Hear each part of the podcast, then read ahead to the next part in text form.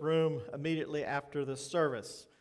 If you're in here, please open your Bible to Second Thessalonians. Second Thessalonians. If you do not have one, or maybe one in the seat in front, underneath the seat in front of you, you can grab one of those and uh, follow along. We are in our series from the book of Second Thessalonians titled Look Unto Jesus. And uh, we decided to go on this journey together in the beginning and prayed that our eyes would go from this world and the things of this world, maybe our troubles, maybe our trials, and raise them up or look unto Jesus.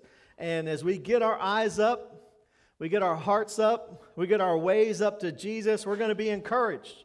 We're going to be encouraged to live for the Lord, to trust in Jesus Christ, and to look forward to the promise of the second coming of Christ. And uh, we, two weeks ago, we talked about this coming of the Lord, this promise of Jesus Christ to return to this earth, and specifically about the gathering together of all the saints. Some of you know that as the rapture. That is the Latin word. The actual Greek word is harpazo, which means to snatch away or to call away or to draw away. But in a moment, twinkling of an eye, at the gathering together of all the saints, dead or alive, are going to be meeting Jesus Christ in the air. And it says, so shall we ever be. And so whether you are dead or alive, if you're dead, you're going to be pulled out of the grave. If you're alive, you're going to be translated to meet Jesus Christ out of this world into the presence of Jesus Christ in the air. And what a day that will be. The curse of sin and death will be completely eradicated.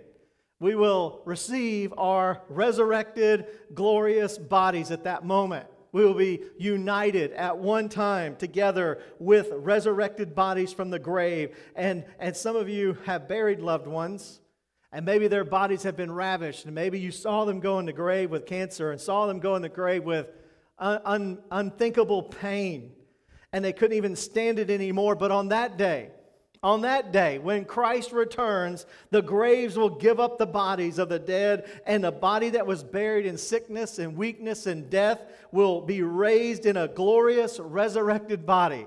Not a mortal body, but an immortal body with no sickness, no pain, and no death forever. It will ever be, and no tears and no pain. And what a day that will be. I mean, what a day. And it's a day that Paul taught them about, a day that Paul gave this to them to understand, to be encouraged by. But there was something that happened. They thought they missed it. They were, they were told they missed this day. Now, this week uh, was the first day of school in Saint John's County. For those who have kids that's still in school, uh, parents were thrilled all over our county. They were so excited that this day came. Uh, and, and yet, for us, Aaron and I, we only have one left going back to school now. Tanner has graduated. Tucker has graduated. On the way to church here this morning, I told Tanner, I said, don't you miss going back to school? He says, not at all. I was like, you don't want to go back? So one hundred percent no, all right? Neither one of my boys were ever thrilled about going back to school, but Courtney's a little different. She likes, she kind of gets excited about it. She likes to go back to school. And when I was a kid, I was kind of like her. I like to get excited about going back to school. I can remember wanting to go back to school the night before. Uh, I can remember going in there and uh, get, going to bed and couldn't wake up the next morning to go show off my new parachute pants, you know, and maybe uh, my new pump-up Reebok shoes that I would get, and uh, so excited about my new haircut, and most of all, to enjoy the square pizza again, all right? Now, let me tell you, my mom is a good cook, but she couldn't hold a candle to the square pizza at school, all right? But, but many times, I would wake up sometimes and think, I missed it. I overslept, like I missed the first day of school. I was so excited, I jumped out of the bed in a hurry to get ready, then I realized I was panicking for no reason because it was still dark and my mom was still in bed and I hadn't missed that day, and I was relieved. I was like, oh man, I'm so glad I did not miss it. Well, that's what happened to the believers at Thessalonica. They were shaken to the core. They were rattled. They were struggling with their faith because they were deceived. A false teacher had had brought them this news that they had missed the coming of the Lord. They were so excited about it. They were so full of faith. And they were burying their loved ones. They were being persecuted, but they just knew that that day was going to come. And when that day came, Jesus was going to make everything right. And then all of a sudden they were convinced, you missed it. You were left behind. You are left in your in this earth, and a false teacher even forged a letter, most likely, and told them they missed it. and they were devastated. Their hope was destroyed. And let me tell you, when your hope gets destroyed in the Lord, you're not going to last very long in this world, especially through suffering and persecution. They had lost their very hope in the Lord. And they, and they begin to consider, why are we suffering? Why are we going through this? What about my loved ones? We missed this Jesus. We missed this coming of the Lord. I don't want to do this anymore. And that's the danger of date setting, by the way. That's the danger of you saying, well, I know when Christ is going to come, and he exhorts them to say, hey, don't, don't set dates. Don't fall for false teachings by any means. By do not be deceived by any means, whether it's by a word or by a spirit or by letter, and even if it's accompanied by miracles, signs, and wonders. People will come and say, hey, here's this sign and this wonder and this miracle. Paul instructs them, do not be deceived. And then Paul instructs them. Here's Here's what I want to tell you about the coming of the day. Don't be deceived, and I want you to discover this. Paul tells them, I'm going to give you two very clear things that can show or prove that you haven't missed the coming of the Lord Jesus Christ. Paul literally says in the coming of Christ, which we talked about last week, that, this, that it will not be permitted. In other words, God is in control of all things, and he is never late, and he's never early. He's always right on time. And there is nothing going to speed him up or slow him down or take him by surprise. And he's saying the coming of the Lord will not happen or will not be permitted by God himself unless, unless before the, these two things. First, last week we talked about the great apostasy, a concentrated time that sweeps across the whole earth where great wickedness and evil, and, and it begins to prevail. And then those who are Christians or say they are godly are lulled to sleep in this lukewarmness. The Bible calls it the church of the Laodiceans.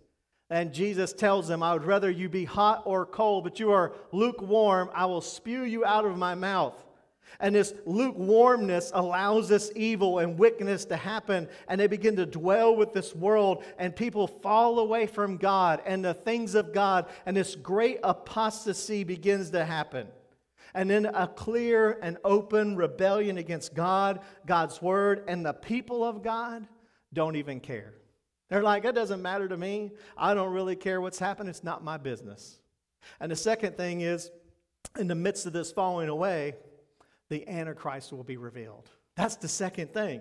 The sweeping apostasy, and then the Antichrist will be revealed. That's going to be our subject this morning. So if you got Second Thessalonians open up, I want to read chapter two. I want to read verses one through twelve because I've been piecing this together, but I want you to see the whole thing. And next week we're going to finish up this section, but today I want to give you just the whole picture so you can get your wheels turning a little bit. It says in verse one, now, brethren, concerning the coming of our Lord Jesus Christ, and are gathering together to him, we ask you, not to be soon shaken in mind or troubled, either by spirit or by word or by letter, as is from us, as though the day of Christ had come. Let no one deceive you by any means, for that day will not come, or is not permitted to come, unless the falling away comes first, and the man of sin is revealed, the son of perdition, who opposes and exalts himself above all that is called God and that is worshipped, so that he sits as God in the temple of God, showing himself that he is God. Do you not remember that when I was still with you, I told you these things? And now you know what is restraining, that he may be revealed in his own time. For the mystery of lawlessness is already at work. Only he who now restrains will do so until he is taken out of the way.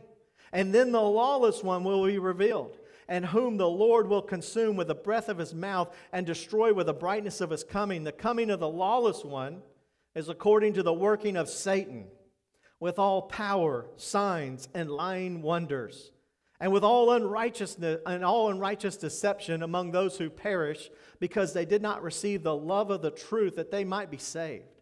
And for this reason, God will send them strong delusion that they should believe the lie, that they all may be condemned to those uh, condemned who did not believe the truth, but had pleasure in unrighteousness.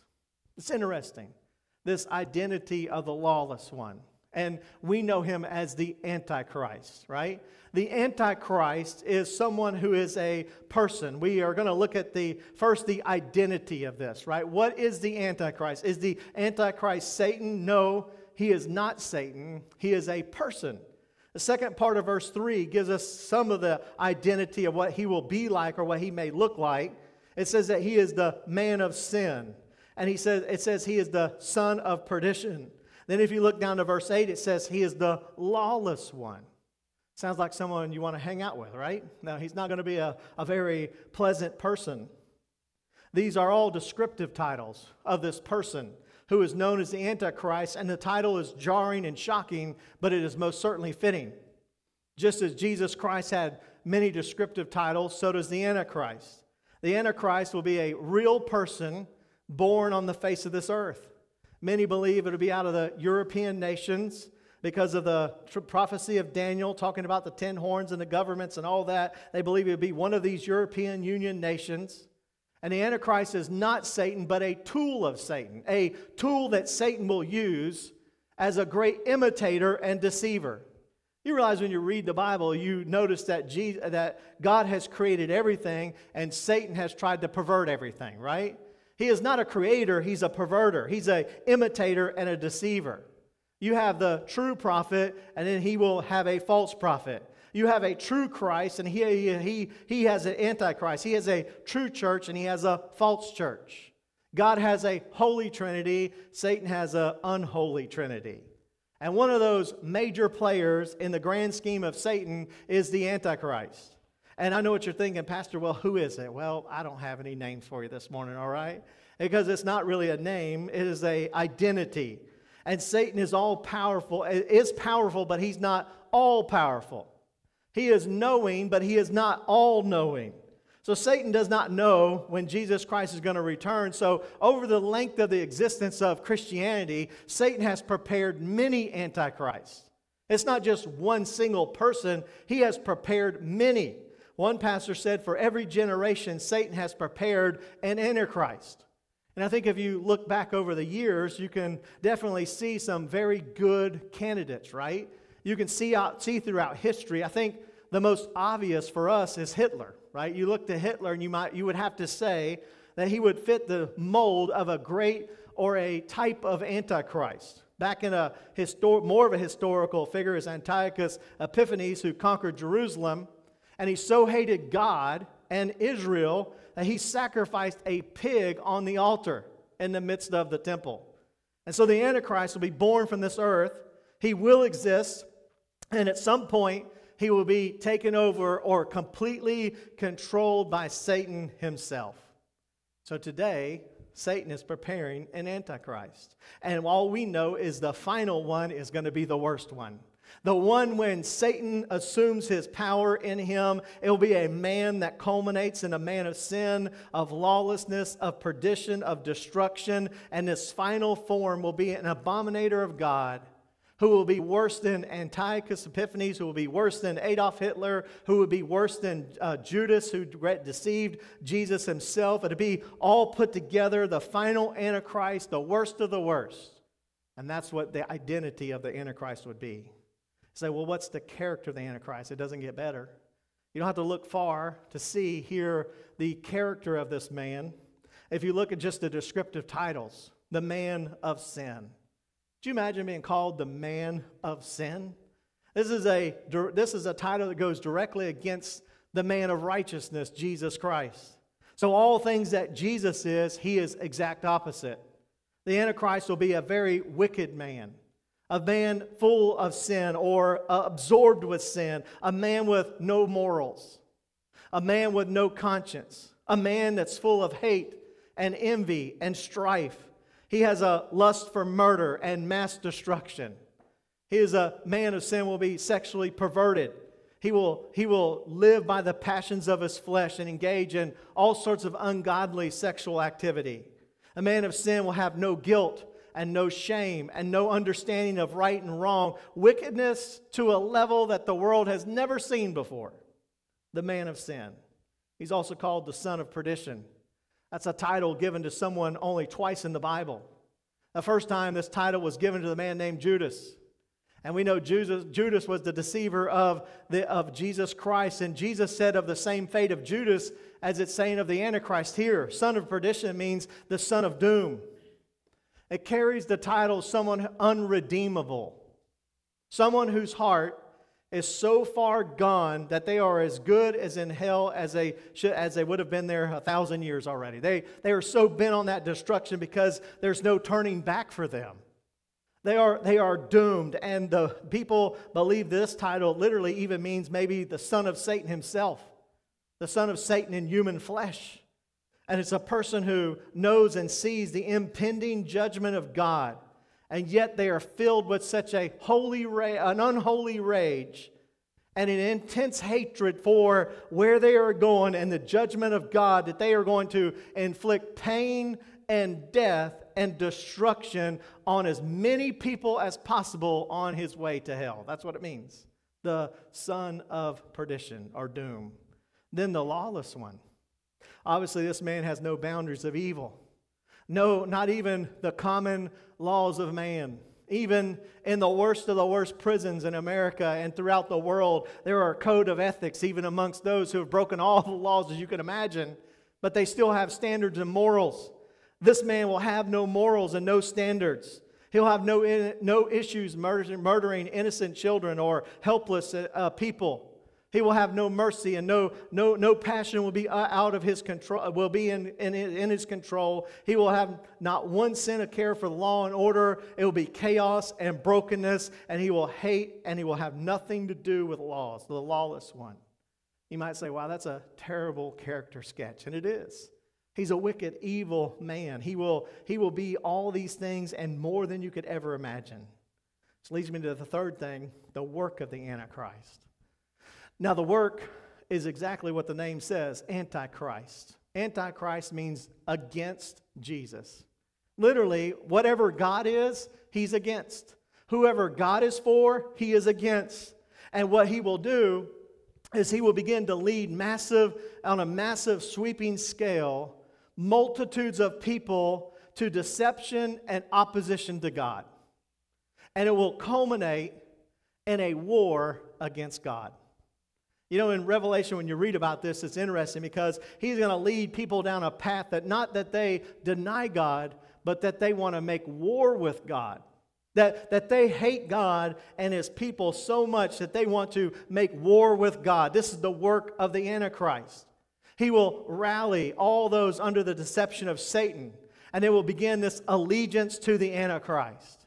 It will be marked by a mark of the beast, a, a mark that will be on the hand or the, or the forehead, so to speak, a mark of six six six, which is not a literal mark, but a representation mark. And with that mark, no one will live. If you do not take that mark, you will be immediately killed or executed. And if you take that mark, then you can have part of the economy, and you can eat or you can drink or have goods. But without that mark, you have nothing, and you will be killed. And so he will control the world with this mark. He, at this time, he would control the world economy. He will have a one world dollar or one world economy that will all be uh, together. He will have an all-world political power. It will not be any more foreign leaders. It will be just the Antichrist. He will be the world leader of all the nations. So he will have the economy. He will have the political system. And he will also, also have military power. He will have control of all the military power and all the firepower of the earth. He will be a world military power. And he will gain great power. Power like this world has never seen before. Now, none of this happens in one day, nor will he show himself immediately, because obviously people wouldn't fall for that. So he, being a deceiver, at first will show peace. He will literally broker a deal and a peace deal with Israel and the rest of the world. And people will flock to him, and he'll be a charismatic person. He'll be a likable person, but he is deceiving at all costs. And then as he deceives them, all of a sudden at one point in time, as the as Christ and the events come along through the last days, it triggers the, the day of the Lord. And if you look at the last part of verse four, it says that he will, he will come to a point that he will sit as God in the temple of God, showing himself that he is God. So this Antichrist gets to a point that he literally proclaims himself as God. He will literally sit in the temple of God in Jerusalem, showing himself as God and wanting people to worship him as God. Now, for all those who know the Bible and know the history of the Bible, you know this is the first act of rebellion for Satan, right? He once was called Lucifer in God's kingdom, and yet he wanted to usurp the authority of God and, the, and God himself, and he wanted to be God. And God said, "You are not God, there's only one God," and he smit him to the earth, and he smit him out of his presence. And yet now this Antichrist rises up and he says, "I am God, and I will sit in the temple, and I want you to worship me as God, and I want you to show your, show, show, uh, worship me, and I will show myself as God." This act is known by as the abomination of desolation. You ever heard that phrase before? It's out of Matthew chapter twenty-four, verse fifteen. Jesus says, "When you see the abomination of desolation," he tells the nation of Israel to run for the hills, to run for the hiding places. And so be if those who are under uh, pregnancy or under, under burden feel sorry for you because you can't make it to a, a great place because the judgment of God is falling. The abomination of desolation. Can you imagine this? This man under complete control, the power of Satan and the power of the whole earth, exalts himself to the very place of God. And he calls himself God or shows himself as God, and he has men openly worship him, and he usurps the authority and the character of God. What a blasphemy. What, what, a, what, a, what, a, what a time that this will come, and he's going to say, "We're going to make war with God because I am your God now." How in the world does this happen? Well, we talked a little bit about these con conditions, talking about the last days. First, the great apostasy is in full effect. I mentioned it briefly in my introduction. We had a whole message about it last week. So many will fall away from the truth and abandon the Word of God and the principles of God's teaching that they will be lulled to sleep into lukewarmness. And they will not be on guard, and they will, they will get to a point to where they really don't care, and evil will be ushered in, and it will be prime time for someone to step up and lead this evil tyrant. This evil tyrant will step up and lead the ways of the evil one. Another thing is the Antichrist will come with great power, signs, miracles, and lying wonders. You know, people who follow after God, we're incurably always trying to find power, signs, wonders, and miracles, right? You think about in the Old Testament, they were they wanted to see signs and miracles and wonders. I mean, you did see and hear of, lie, of powers and signs and miracles in the Old Testament. But when the New Testament came and Jesus came the first time, the nation of Israel said, "Hey, show us some signs and show us some miracles and show us some, some wonders." And Jesus said, "You're a generation and a people who love signs and wonders and miracles, but I'm come to serve. I'm the, I'm, I'm the one that's going to come to die on this cross, and I'm the true Messiah. You're looking for something else." And yet for us and people always desire to see powers and signs and miracles. And so the Antichrist will be able to do this. He will be able to do miracles. He'll be able to have signs, and he'll be able to have lying wonders, and people will be deceived just because of that. And then thirdly, it will happen because this world is already under the sway of the wicked one. Even today, the spirit of the Antichrist is already at work. John tells us in chapter one of First John, he says, the, uh, he tells us that every spirit that does not confess Jesus Christ has come into flesh is not of God, and this is the spirit of the Antichrist, which you have heard was coming and is already at work in this world. So the longer the world goes, the more that the spirit of the Antichrist is at work preparing the hearts of people for the coming of the Antichrist. The spirit of the Antichrist is already working and coming to the arrival of the Antichrist.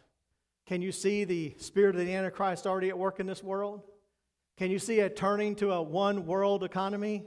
Can you see a turning to a one-world political system? Can you see a turning to a one-world religion, to not go against anything or say anything against any other religion or to step out in truth? Can you not see the spirit of this Antichrist already working to deceive the world? Then also, something we find here in this scripture we don't see anywhere else, verses six and seven. And probably one of the most strongest arguments for the coming of the Antichrist and the timing of the Antichrist is found in verse six and seven. The latter part of verse seven says, "Only he who now restrains will do so until he is taken out of the way. You say, what in the world is that talking about, Pastor? This is the only place it talks about in the Bible. Well, if you're one that likes to dig into textual studies and language skills, this is a great one to study. It's a great one to study because there are some differences here of opinions and understanding of this. Because in one part, when it begins to describe this uh, he, as you see it translated in your Bible probably, if you got a New King James Version, it's capitalized. The first time he says it, it is not, it's gender neutral.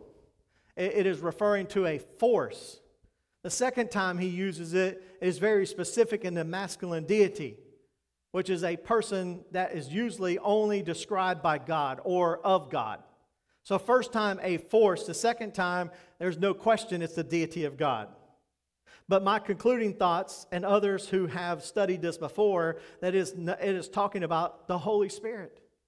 He is talking about the Holy Spirit and the work of the Holy Spirit through God-ordained mechanisms that God has put in this world and the framework of this, uh, of this kingdom that restrains evil. If you remember way back in Genesis chapter six, verse three, God says, "My spirit shall not always strive with man." Meaning that there is coming a time when God's spirit will not strive with man. And I think we see this right here because their point comes to where God has enough and the second coming of Christ is coming and his spirit doesn't strive with mankind because his judgment is imminent.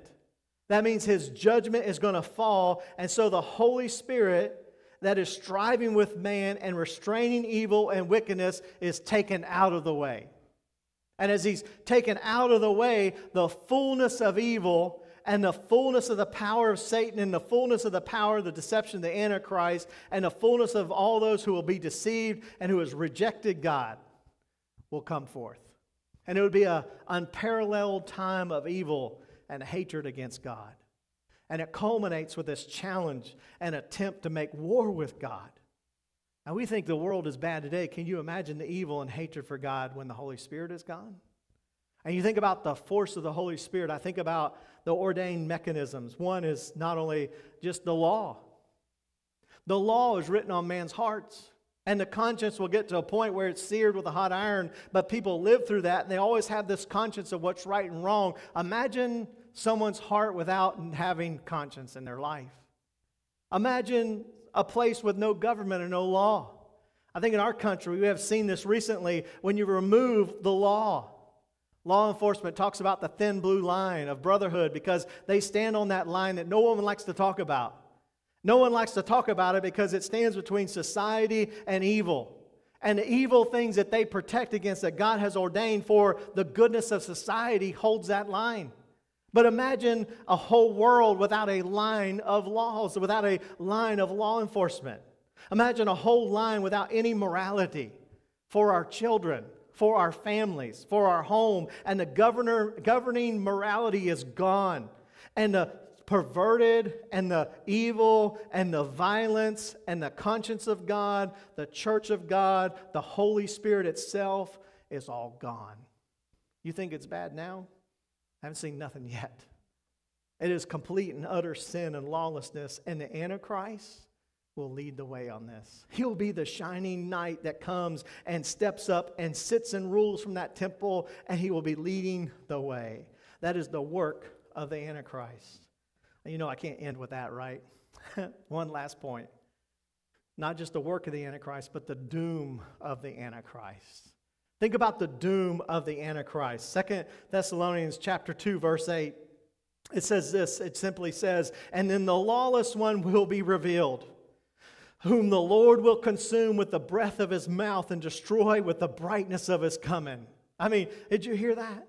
The Antichrist is no match for Jesus Christ. That's why for us as Christians, we can have hope. That's why Paul was instructing them to look for Jesus Christ and get your eyes up on Jesus Christ, because we're not looking for the Antichrist. The Antichrist is a pretender. He is a phony. He is a fake. And just with a spoken word, God and Jesus Christ, when he comes, will run through the Antichrist. I like when I was growing up, there was always this saying like, when you were talking amongst the men and you were talking trash to one another, you'd say, I will run through you like a hot knife through butter. You guys ever heard that? You guys must be from the north. Let me tell you, it's all around south. I used to tell my boys when they were growing up, I won't tell them now because they've gotten so big, but I used to tell them, I'll whip you on the way to a real fight, right? Listen, this Antichrist, he's nothing for Jesus Christ. I mean, he is nothing. There is only one God and one true God, and everything that opposes him and exalts himself against God will lose every time.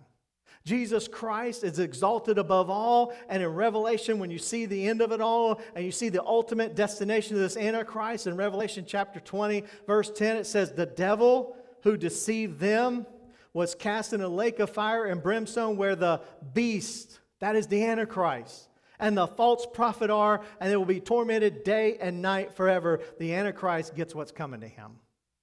He's a wicked man, he deceives, but yet he is doomed.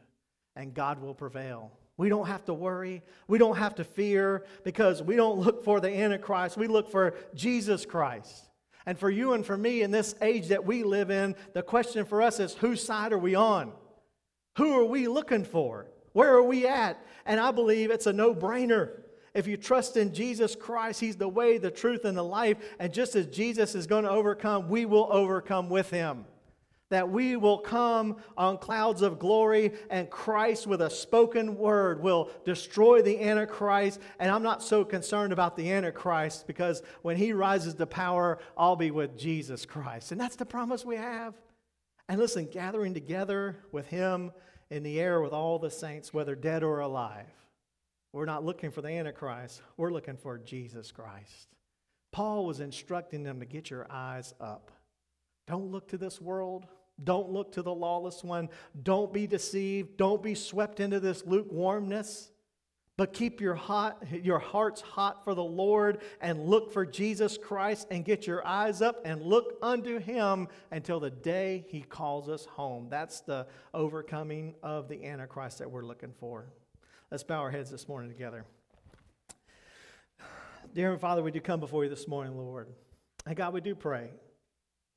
Lord, I pray for someone here this morning. They might say, you know what? I've never heard about this Jesus Christ. I don't even know anything about him. Well, this morning is a great morning for you to know about him. Listen, you don't have to fear. You don't have to worry. You don't have to be shaken from your faith because we have the real deal. Jesus Christ came the first time. And when he came the first time, he died on a cross for you and for me. And the Bible says that he took our wrath. He took our pain. He took our, he took our Uh, judgment. And on that cross, he makes an offer for you and for me. And what he says is, I'll take your pain and I'll take your judgment and I'll take your wrath and I'll give you my righteousness. I'll give you my grace. I'll give you my love. I'll give you my standing with God if you believe in me and if you trust in me. And this morning, you have an opportunity to make that choice. You can say, Dear Jesus, I trust in you. I believe in you, Jesus Christ. I have faith that you came and you died and you was resurrected and you're coming back one day. And I want to be on that side. I want to be with you, Jesus Christ.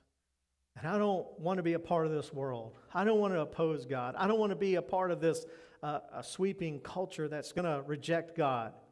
I want to be with you. So this morning, right where you sit, just lift your voice to the Lord or lift your heart in prayer. And just express that to him. Say, Dear Jesus, I know that I trust in you. And I believe in you. And I want you to be Lord of my life. Just like that. You can do that right where you sit. Or you can come down and talk to me. Or after the service, you can catch up with me and say, I want to do that. I want to know Jesus Christ like that.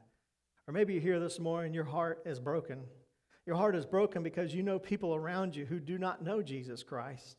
And you know if the Lord would return today, that there will be some that would not make it, that would not trust in the Lord. And that's our job. That's our responsibility.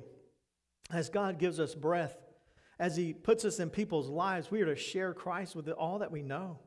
And we may go tell them about this Jesus Christ, and may they not be deceived, and may they not go down this path of, of this doom, of this Antichrist, but that they might know the real Christ.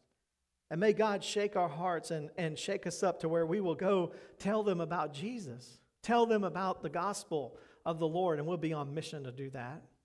And maybe your heart this morning, you just need to be like God and say, Lord, I'm not willing that any should perish. I want all to know, and may we go out from this place and tell others about Jesus Christ. Or maybe you're here this morning, you might say, it breaks my heart. It breaks my heart because I, I want I want to have compassion on people, and I know there are people who will be deceived, and Lord, I, I don't want to be a part of that. And this morning, maybe even you've fallen into some lukewarmness. Maybe some things have come into your life, and you thought, ah, not a big deal. I don't really care what they do. I don't really care about this. And, and you become lukewarm. You've become lukewarm. Man, I pray this morning you just lift your heart to the Lord and say, set me on fire, Lord. Man, I want to be hot for you. I don't want to be lukewarm. I don't want to go the ways of this world, Lord. I want to take a stand. I want to. I want my heart pure before you, and I don't want to see the Antichrist. I want to see Jesus Christ. And this morning, you can lift your eyes up to the Lord and refocus your heart. The Bible says if you confess your sin, He is faithful and just to forgive us our sins and to cleanse us from all unrighteousness. And this morning, you can have another chance to be set, path, set on the path of righteousness. Whatever it may be, I pray as we have this time of invitation, we're going to play a song just for one or two minutes. And I just encourage you to keep your heads bowed and your eyes closed and do uh, business with the Lord and say, Lord, here's my heart. Take and seal it for your courts of